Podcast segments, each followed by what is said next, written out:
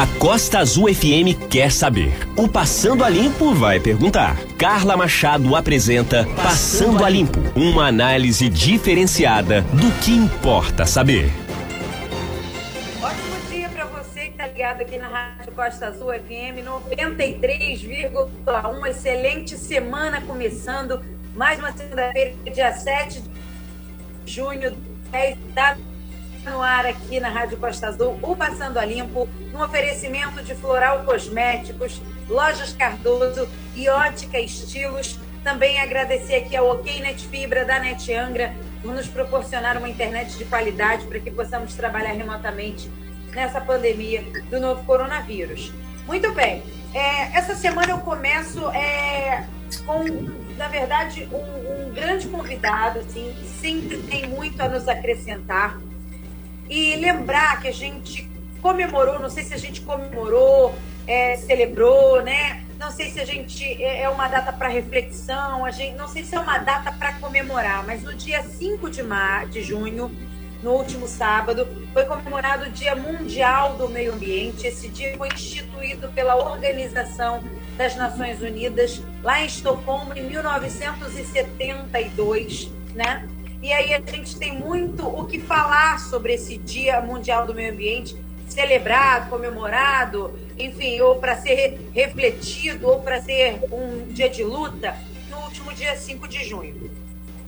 Para isso, é, eu convidei aqui Mário Mochatelli, ele é biólogo e, ativista ambiental, e para a gente conversar, e também é, é, um cidadão que tem uma relação muito próxima aqui com a Costa Verde, com a nossa cidade, é, é, é um grande militante das causas ambientais, para conversar conosco sobre essa data e sobre os principais problemas enfrentados pelo Brasil no que diz respeito ao meio ambiente, aos ecossistemas. É, bom dia, Mário. Muito obrigada é, pela sua participação mais uma vez aqui no Passando a Limpo da Rádio Costa Azul de Angra dos Reis, para a gente falar sobre um tema. E hoje eu quero, um eu quero desconstruir um pouquinho essa coisa, porque a gente fala muito do meio ambiente, fala muito, mas eu quero saber de um ativista ambiental. A gente vai é, conduzindo essa entrevista até que chegue a esse, esse ponto ápice aí, que é como é para você, enquanto cidadão, enquanto pessoa, né? Mas, Mário, vamos falar um pouquinho sobre essa data, né? Você acha que é uma data para a gente comemorar? A gente pode comemorar essa data aqui no Brasil? Vamos falar da nossa caixinha. Bom, por um lado, você tem é, uma penetração cada vez maior do assunto de um tema que era restrito a alguns guetos. Né? Em 1972, eu tinha oito anos e meio ambiente aqui no Brasil, eu lembro daquele programa Amaral Neto Repórter, né? Onde o cara ficava extasiado quando as máquinas derrubavam as árvores, né? aquelas árvores gigantescas. Aquilo era um símbolo do progresso. Né? Muito bem. Infelizmente, a gente está no século XXI e tem gente que continua pensando desse jeito. Bom, de qualquer forma, as coisas, é, as crianças, os jovens, eles estão mais antenados a todo é, é, é, a toda essa questão ambiental. Não há dúvida que o tema é um tema mais corriqueiro né, é, na sociedade. No entanto, existe uma diferença muito grande entre o discurso e a prática. A gente vê é, é, processos de degradação acontecendo, continuam acontecendo como acontecia, aconteciam há 10, 20, 30 anos atrás, principalmente em países que, de origem de colônia de exploração, têm culturalmente um objetivo muito claro quando lidam com a natureza, que é tirar o máximo possível no menor prazo de tempo possível. E aí, com essa, com esse pano de fundo cultural, que isso independe do cara ser pobre, miserável ou bilionário é, a turma continua pensando como se fosse aquele explorador europeu do século XVII, do século XVI, onde o que interessa é tirar o máximo.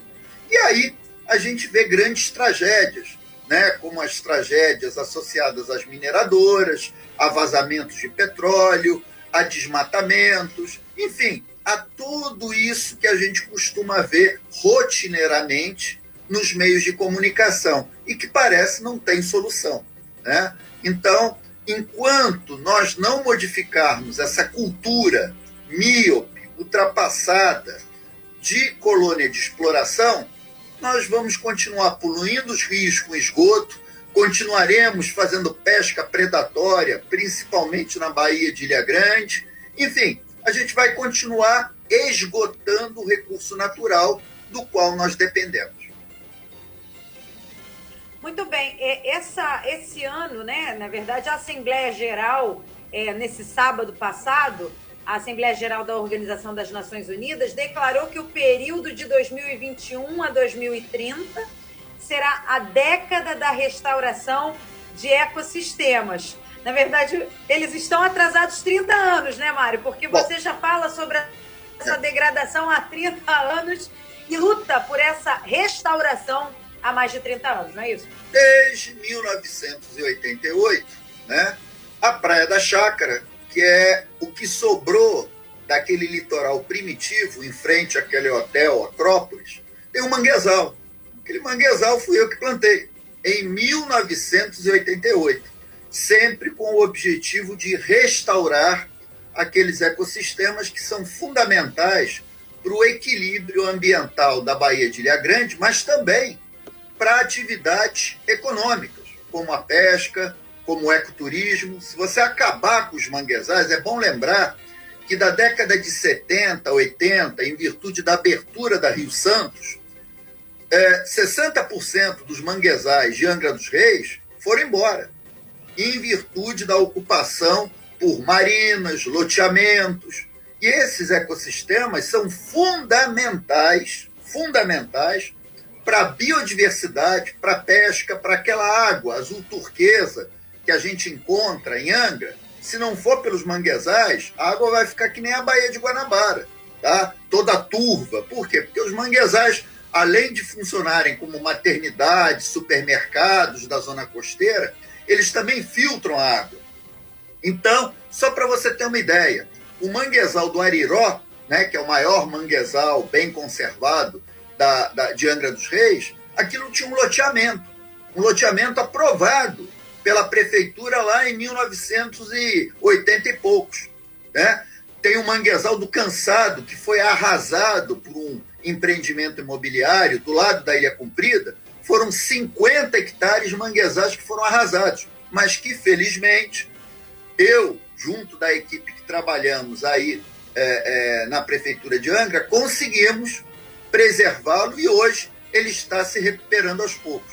Então veja bem, é, é, essa, essas, essa, esses temas, os próximos nove anos serão de restauração de ecossistema. É ótimo que a ONU esteja falando isso, mas uma coisa é a ONU falar, outra coisa são os governos implementarem de fato ações para a restauração desses ecossistemas. O que a gente vê particularmente no Brasil, é o desmonte dos ecossistemas, é o desmonte dos órgãos ambientais que deveriam estar aí fomentando a proteção dos recursos naturais. Então, se a sociedade não se mobilizar naquilo que ela entende por importante, veja bem, é, o planeta ele vai continuar existindo ainda por algum bom tempo, bota aí bilhão de anos, mas a espécie humana a civilização como nós a conhecemos depende de uma coisa chamada equilíbrio climático, né? homeostase planetária. Ou seja, a gente tem o verão, o inverno, o outono, a primavera, tudo, tudo direitinho, tudo organizadinho. Se a gente continuar, falando em português claro, esculhambando esses mecanismos de equilíbrio climático, quem vai estar correndo risco é a espécie humana e a civilização como a gente conhece. Então, algumas ações tomadas por alguns governos são de uma miopia dramática, porque eles só observam um prazo de 4, 8, 10 anos. Para você pensar em meio ambiente, você tem que ter uma estimativa, um horizonte de 40, 50 anos. Senão, não vai funcionar. Uma, um prazo de recuperação, que você diz, de 40, 50 anos de é, é, regeneração do meio ambiente, é isso? É, na, é, na verdade, esses, são. Os prazos são muito curtos. É, na verdade, são políticas de Estado. Né? Independente do governo ser de direita, de esquerda, de centro, enfim. O que a gente precisa é saber para onde a gente vai, né? independente do, do governo. Então, eu quero, daqui a 20 anos, ter tantos milhões de metros quadrados recuperados. Nós precisamos de tantos centenas de, centenas de rios recuperados do lançamento de esgoto. Isso eu não vejo. Isso eu não vejo, nem a nível municipal, nem a nível estadual, nem a nível federal. Tá? Então, para onde nós queremos ir? Por enquanto, a gente está indo para o abismo. Uhum.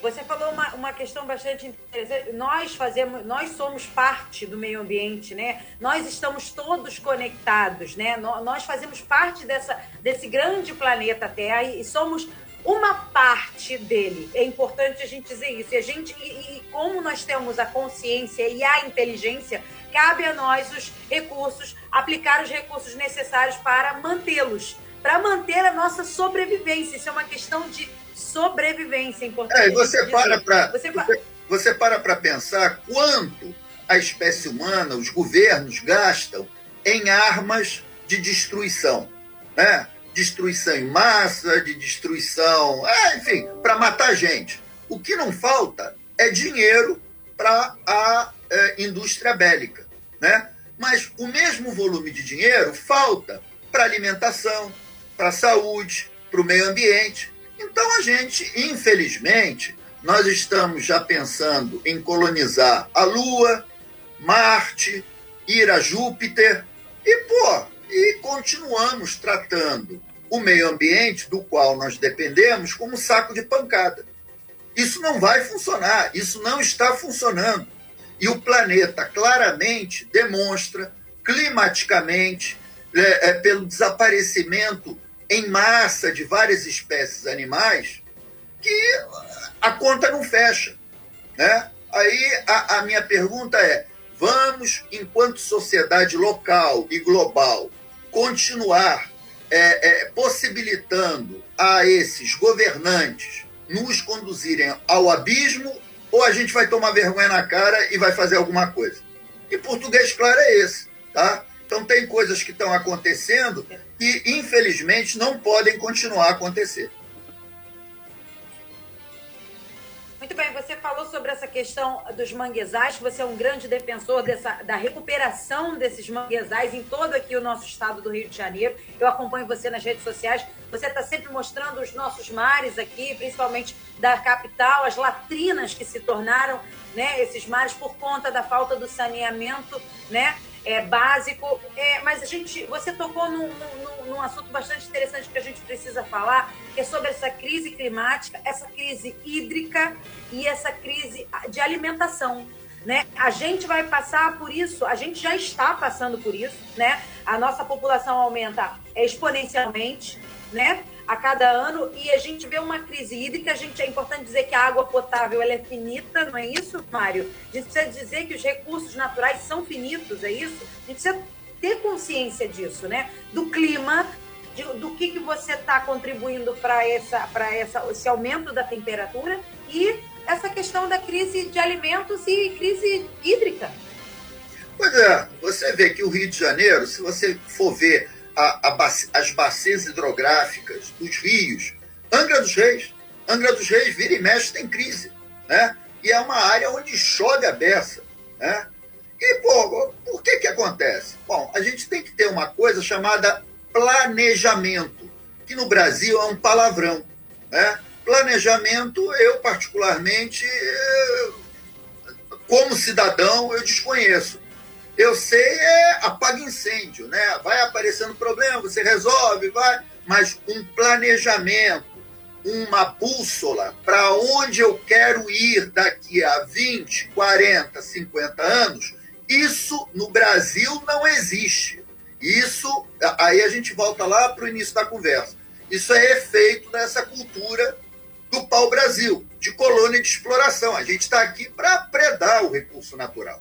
Só que isso é muito bonitinho lá no século XVI, no século XVII, quando você tinha um patrimônio ambiental monstruoso.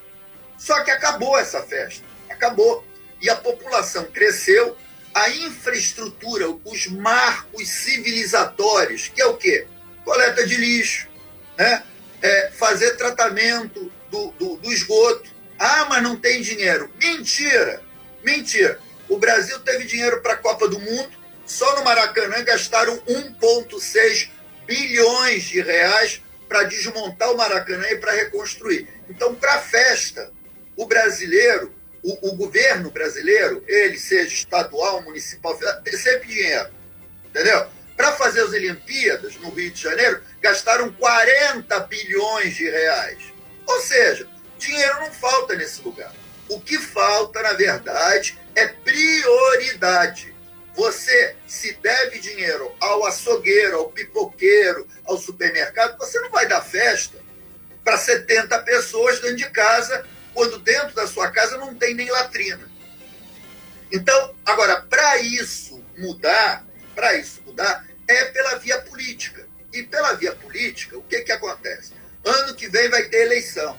Então, o eleitor, a eleitora, precisam procurar, se esse eleitor e eleitora acham a questão ambiental importante, procurar é, candidatos, candidatas que tenham como preocupação, como histórico, alguma coisa que diga a respeito ao ambiente. Agora, se a turma continuar a votar no Zequinha da padaria, no Jorginho do, do cemitério, aí você está entendendo? Então, nós somos, sociedade, as principais vítimas, além da natureza, mas também somos a principal causa desse caos que a gente vê em termos ambientais. Enquanto a turma não eleger gente comprometida, gente séria, associada ao assunto ambiental, essa casa da mãe Joana vai continuar. E quem vai pagar caro, além da natureza, é a falta d'água, né, da casa de todo mundo, é a falta de comida, é alimento com qualidade, não entupido de agrotóxico. A, a, a, a, resposta é política.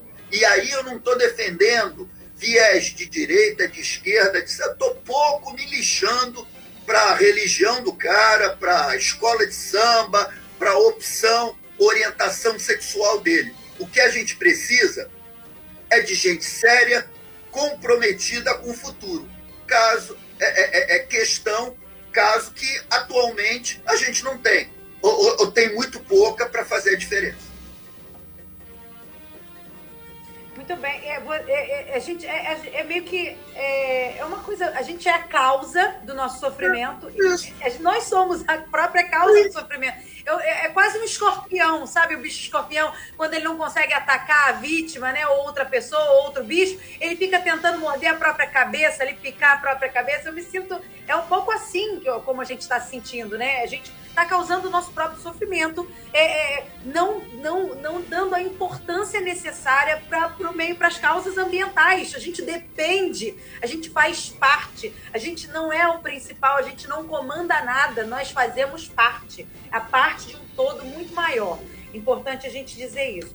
Mário, Agora, é, falando sobre. Eu estava ontem vendo uma entrevista, até para te entrevistar hoje, eu estava vendo entrevistas relacionadas ao meio ambiente. Eu vi uma entrevista da Gisele Bündchen, né, aquela Uber model, né, supermodelo é, aqui brasileira, é, dando entrevista ao, ao, jornalista Pedro Bial, que eu acho extremamente interessante, eu gosto bastante das entrevistas do Bial.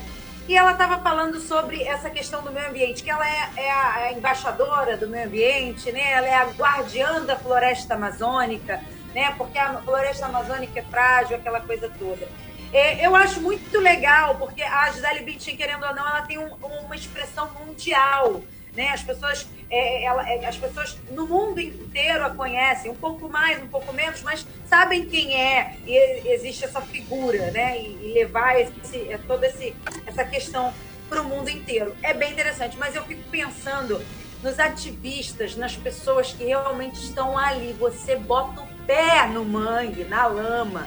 Eu te acompanho na rede social, você vai lá, você faz as imagens aéreas, você vai na Lagoa, você tem uma também uma luta aí com a Lagoa Rodrigo de Freitas, enfim, você bota a mão na massa, é isso que eu quero dizer. Como é para você é, o seu dia a dia? A gente sabe, por exemplo, que os interesses imobiliários eles são grandiosos e assim são pessoas que realmente é, é, intimidam. E, e, é importante dizer, eu quero saber de você, como biólogo e ativista ambiental. Eu com, com certeza você já deve ter sofrido imensas dores, né, por estar aí na sua, na sua, na sua, no seu ofício, na sua luta. Mas vale a pena, Mário? Vale a pena essa luta? Bom, inicialmente eu fiz biologia por causa dos mergulhos que eu fazia na adolescência em Angra dos Reis. Né? Eu tenho uma relação umbilical com a Baía de Ilha Grande, com os manguezais, até porque a palavra mangue, né, nas cartas náuticas, apareceram pela primeira vez em Angra dos Reis. Né? Ninguém sabe, mas é. Né? Uma professora falecida me informou que a primeira denominação mangue apareceu numa carta náutica lá de 1500 e, e em Angra dos Reis. Uma palavra que veio da África, né? onde também tem os manguezais. Muito bem. É, em virtude do trabalho que eu desenvolvi em Angra dos Reis, né, lá pelos anos de 1989 91, aí você me pergunta qual é o preço. É, eu tinha o Fernando Grande, né, que é uma figura conhecida em Angra, tinha o Paulo Cevário, então éramos uma equipe de três pessoas que nós conseguimos, em pouco mais de um ano, paralisar a especulação imobiliária e toda a pouca vergonha que degradava costões rochosos, manguezais. Bom, isso aí teve um custo. Né? Uh, o custo foram quatro ameaças de morte. Eu tive de fugir do Brasil em 1990, porque tinha sido contratado uma pessoa para resolver a minha existência nesse, nesse lugar. E o que, é que eu estava fazendo demais? Cumprindo a lei. Só isso. Até o macaco Tião fazia isso. Tá? Macaco tião, se pudesse, dizer, não, isso não pode, não pode ocupar costão rochoso, não pode cortar palmito, não pode jogar esgoto, não pode. É, tá na lei. Né? Eu não vou escrever. Bom, então por isso, agora é bom lembrar também que organizações não governamentais indicam o Brasil, o país de mega diversidade e tá, tudo mais, que é o terceiro país mais perigoso para é, é, profissionais do meio ambiente. Tá? É, então, veja bem, é, você falou ah, que você sofreu. Não, eu sofro até hoje. Sofro até hoje. Porque você tem que lidar com delinquentes ambientais de todo tipo. É, delinquentes ambientais VIP, né? gente que, por ter muito dinheiro, muito poder e muita influência, acha que pode fazer qualquer coisa. Quer dizer, acha não, faz. Só de vez em quando aparece um maluco parecido comigo que bate de frente. E aí você tem que assumir as consequências de entrar em contato com essa delinquência, que é, para o público é tudo é, é, é, ambientalmente correto. Mas lá no dia a dia, você vê que é um delinquente como outro qualquer. E você tem problemas, problema com o tráfico, você tem problema com a milícia, você tem problema com todo mundo. Por quê? Porque a questão ambiental, se o próprio poder público, muitas vezes, é o agente degradador por ação ou omissão, o delinquente que está fora do poder público diz, pô, se ele pode, eu também posso. Né? Então, ser biólogo, ser qualquer profissional que trabalha com meio ambiente no, no, no Brasil, é literalmente pagar todos os pecados vivendo no paraíso. Né? Porque você vê todo esse patrimônio ambiental que eu não vejo como uma vaca sagrada, intocável. Não, muito pelo contrário. Você pode fazer atividades de ecoturismo, é, de uma série de atividades que hoje se, se, se executam em países como a Costa Rica, enfim, países que ganham muito dinheiro com ecoturismo, mas que você vê que no Brasil, por exemplo, na Baía de Ilha Grande, pesca predatória, grupos paramilitares envolvidos com esse tipo de pesca, é, é, é, desmatamento pelo crescimento urbano desordenado, que aí também tem interesses econômicos e políticos. Mas olha só, é o seguinte: até para ser bandido tem que ser inteligente. Entendeu? Até para ser bandido. Tá? Então, é, é, é uma situação na qual eu muitas vezes me encontro deprimido, triste, de saco cheio, vontade de, de chutar o pau da barraca, porque, olha só, a gente tem um prazo aqui de, de vida nesse planeta. A gente tem que fazer por onde é, justificar esse tempo, esse consumo dos recursos naturais. Eu, da minha parte, saio plantando mangue onde deixam, onde eu tenho recurso. Vou batendo de frente contra quem degrada, independente de ser poder público ou iniciativa privada, ou, independente da classe social. Delinquente é delinquente, seja ele pobre ou bilionário. Tá? O bilionário é mais é, agressivo, é mais injustificável porque o infeliz já tem dinheiro. Ele não precisa. O, o, o pobretão ainda a gente é, é, combate, combate, porque eu escolhi meu lado. Tá? Eu escolhi meu lado. O meu lado qual é? É o ambiente e o futuro. Então eu não posso ficar também negociando, ah, porque é pobre pode degradar. Não, não pode. Entendeu? Na próxima eleição, quando você for eleger seu candidato, vê se escolhe alguém que pense na sua classe social, né? que pense no meio ambiente, que pense na educação para melhorar a situação dos seus filhos. Agora, não dá, é para ficar botando a conta toda no meio ambiente. Ah, não, eu sou pobre, posso degradar. Porra, não, não, é, não, é, não é assim. Agora, a gente vive no Brasil um momento muito ruim.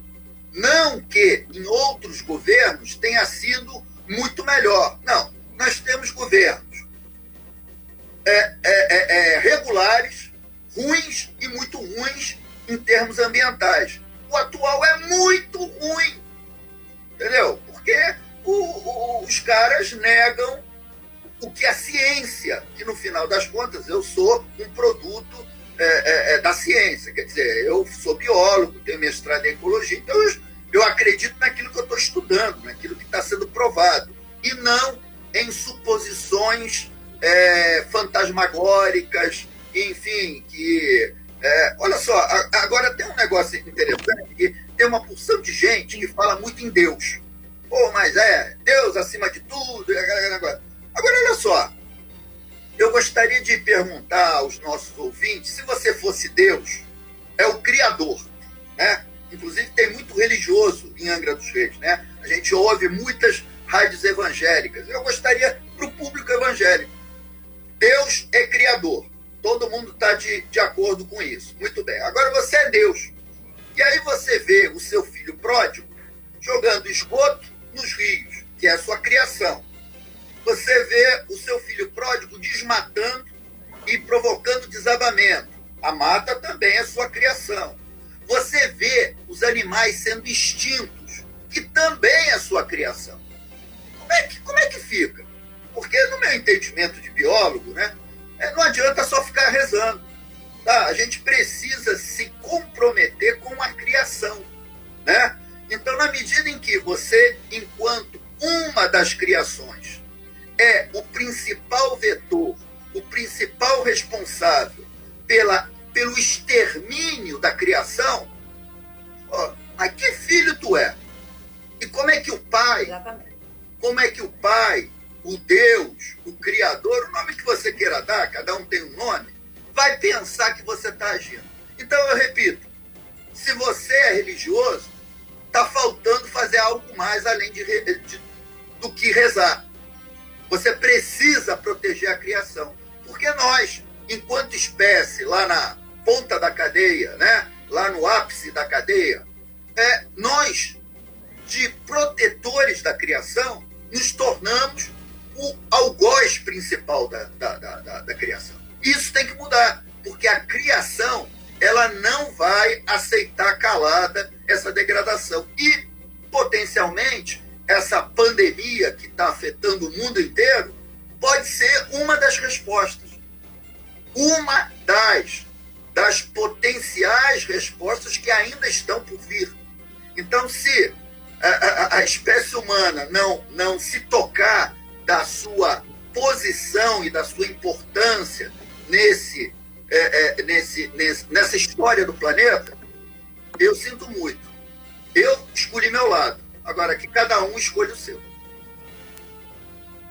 É importante dizer isso. Se a raça humana não, é, é, é, não se colocar na responsabilidade de manutenção disso, a gente está fadado à extinção. É, uma, é, é, como eu falo, é, é, é, a questão da sobrevivência. Você tem que saber da sua importância. Enquanto seres inteligentes, a gente pode aplicar nossa inteligência para nossa manutenção, para nossa não extinção. É, eu, enfim, eu tenho que agradecer a sua reflexão aqui, Mário Moscatelli, biólogo e ativista ambiental. Se você ainda não segue o Mário nas redes sociais, então siga. Vai lá, bota Mário Moscatelli lá no Instagram e você vai ver o tipo de trabalho que ele, que ele executa, a, a, a ação que ele faz em, em prol do meio ambiente. Então, vale a pena você. É, na verdade, não é falação, na verdade, é ação. Acho que a gente espera muito mais a ação do que a falação, né? E, na verdade, a gente educa. Isso é uma criança. Qualquer criança é educada não através da falação, é pela ação. Comece a fazer e o seu filho vai te seguir. Isso é para as próximas gerações futuras em respeito ao meio ambiente. Mário, muito obrigada pela sua participação aqui no Passando a Limpo mais uma vez. Vamos passar a limpo os rios, as florestas, nós dependemos dela, delas. Muito bem, é isso aí. Passando a Limpo se despede no oferecimento de Floral Cosméticos, Lojas Cardoso e Ótica Estilos essa entrevista do Mário Moscatelli, biólogo e ativista ambiental, daqui a pouquinho no nosso site costazulfm.com.br, também nas plataformas de podcast.